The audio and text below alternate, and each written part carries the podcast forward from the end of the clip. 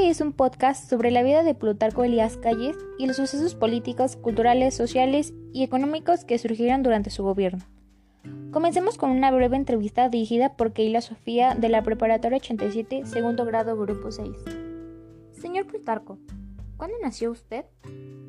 Yo nací el 23 de septiembre de 1877 en Sonora. ¿A qué se ha dedicado antes de ser presidente? Fue maestro en Hermosillo e intenté ser agricultor sin abandonar la docencia. Tenemos entendido que se casó. ¿Puede decirnos usted con quién? Con Natalia Chacón. ¿Quién apoyó tu empleo como comisario? Fue José María Maitorena. Me nombró comisario y comencé a trabajar reclutando voluntarios contra el gobierno de Huerta. ¿Cuándo entró al país, don Plutarco? Bueno, yo llegué al país el 5 de marzo de 1913 con un pequeño contingente para unirme a la lucha contra el asesino de Madero. Y para diciembre de 1913 ya era coronel y comandante militar de Hermosillo. Tras la victoria de los constitucionalistas sobre el régimen de Huerta, se logró la ruptura revolucionaria de quien lo combatió. ¿Y quién apoyó a Villa y se opuso a Carranza? Fue el gobernador Maitorena. En este suceso se generaron la enemistad conmigo y Obregón. ¿Puede contarnos qué ocurrió en octubre de 1914? Bueno, pues las tropas maitorianistas y villistas pusieron sitio a la ciudad de Naos, defendida por mí. Después de aproximadamente tres meses de resistencia, obtuve la victoria y el grado general brigadier. Cuando derroté finalmente a Maitorena, Carranza me extendió el nombramiento de gobernador y comandante militar de Sonora. Esto ocurrió en 4 de agosto de 1915. ¿Nos puede mencionar qué leyes promulgó, señor Calles? Promulgué las leyes moralizadoras como la prohibición de bebidas alcohólicas, ya que pues anteriormente yo tuve un problema con alcohol.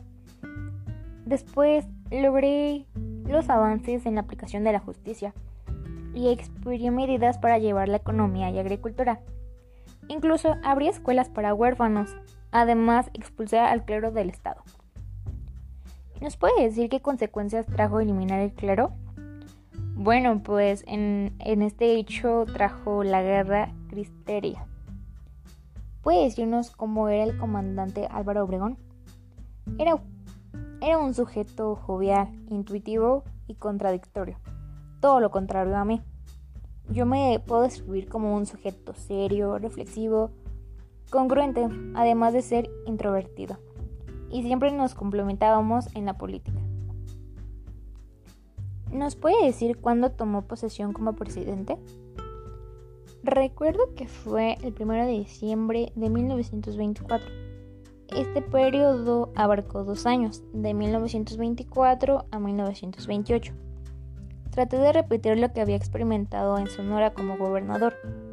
Quise modernizar el país y reconstruir sus instituciones. Mi régimen em, básicamente era sobre presupuestos y mantuve las inversiones productivas y sociales. Incluso impulsé este, los transportes. Con esto quiero decir que terminé el ferrocarril del Sur Pacífico que lo unía con Guadalajara y se inauguró la carretera México-Puebla, la de Pachuca y después la de Acapulco. ¿Qué otros sucesos importantes considera que ocurrieron bajo su gobierno? Considero que fue la elaboración de leyes y campañas de salud pública. Se exaltó el deporte y como en Sonora se prohibió el alcoholismo. Muy bien, tenemos entendido que después de su mandato que nunca estuvo de acuerdo con el clero. ¿Y nos puede decir por qué, por qué es esto? Es verdad, pues en 1926 hice que cerraran las escuelas religiosas y la iglesia suspendió su culto público. ¿Nos puede explicar por qué hubo menos producción agrícola, 2.000 inmigrantes y aproximadamente 7.000 muertos? Bueno, todo esto ocurrió debido a que suspendí escuelas religiosas, suspendía el culto público, etc. Todos estos sucesos eh, dieron como consecuencia la guerra cristera, que fue más o menos similar a la de los zapatistas. Esto fue solamente eh, considerado como uno de los eh, conflictos más sangrientos y dolorosos de la historia de México. Para concluir con esta entrevista, ¿nos puede decir eh, si el Partido Nacional Revolucionario PNR lo considera como un proyecto político?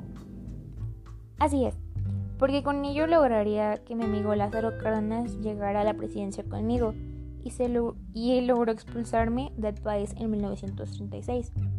Viví exiliado, exiliado en San Diego, California, aproximadamente 5 años, hasta que en 1941 Manuel Ávila me invitó a regresar a México en un momento de demanda que me, bueno, perdón, que demandaba unidad nacional por la Segunda Guerra Mundial. Muy bien, don Plutarco. Agradecemos su, presencia en esta entrevista y esperemos eh, vuelva pronto. Gracias a ustedes por invitarme. Hasta luego.